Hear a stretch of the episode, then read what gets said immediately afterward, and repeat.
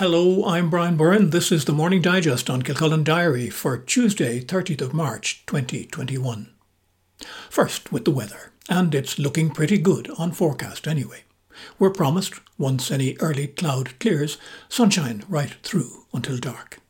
A high of 17 degrees in light breezes from the south, and on this day in 1867, the United States bought the territory of Alaska from Russia for about two cents an acre.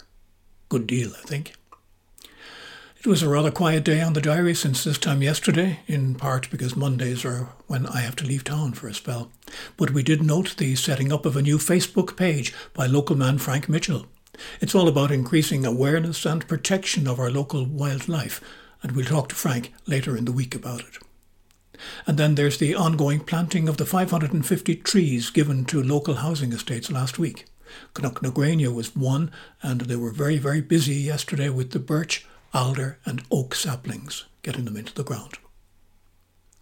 In our feature item this morning, we have two Cross and Passion College students whose transition year mini company won a Key Innovation Award. They were answering the call for a more sustainable environment, according to Jackie McNabb, head of enterprise at Kildare Local Enterprise Office, who was speaking at last week's online finals of the competition. Cathal Steen and Tig Conroy's initiative was based on a plan to save their school a substantial amount of the cost of keeping CPC COVID free by replacing disposable cleaning products with reusable ones. Cathal explains. So, what our project really was, was we were hoping that we would be able to sell what was essentially reusable cloth wipes. Because, you know, in schools now, they have the whole thing where you have to uh, disinfect the desks after every class, and they were now the schools have to go through uh, lots and lots of uh, paper towels, and it, it's quite detrimental to the environment.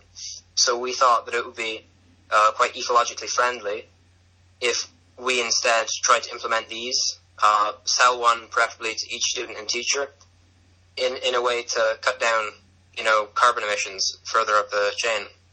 We figured out that if you know uh, we maybe sold more than one to each student, and then they uh, put put them in the washing machine, perhaps every day, along with all the face masks that we have to wash. Uh, we thought that they should roughly last about a year, like a school year. The pair planned to source their reusable materials from China, and as part of the business plan they developed with their mini company, they'd found potential suppliers. They did try and source their products in Ireland. Obviously, we wanted to support local, but we found it very difficult to get what we wanted here, Cathal said. We'll have more on the project on the diary, in the April Bridge, and on next week's Kildare Nationalist. Moving to the local news outlets today, this morning is publication day for the print newspapers, and the Leinster Leader's front page highlights the story of a Castledermot man aged 96 who is still waiting on an appointment for his vaccination. Even though he should have been in the first cohort to get it, it seems that being housebound, he's still waiting to have it administered at home.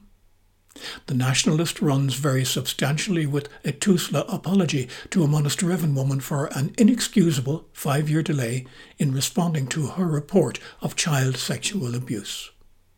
And KFM Radio Today reports that Gardaí have resumed checkpoints on motorways and dual carriageways including the N7, which is Ireland's busiest road.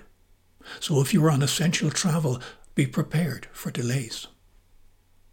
In the national news outlets today, RTE leads with the possibility of travel within county boundaries being on from mid April, while the Irish Times headlines a grim NPHET warning not to take risks. The Independent highlights that warning as dire, and the Examiner suggests we'll be easing out of lockdown with construction, golf, tennis, and sports for kids. None of all that preceding sounds very promising. So finally, our thought for the day is apt and attributed to entertainer and philanthropist Dolly Parton.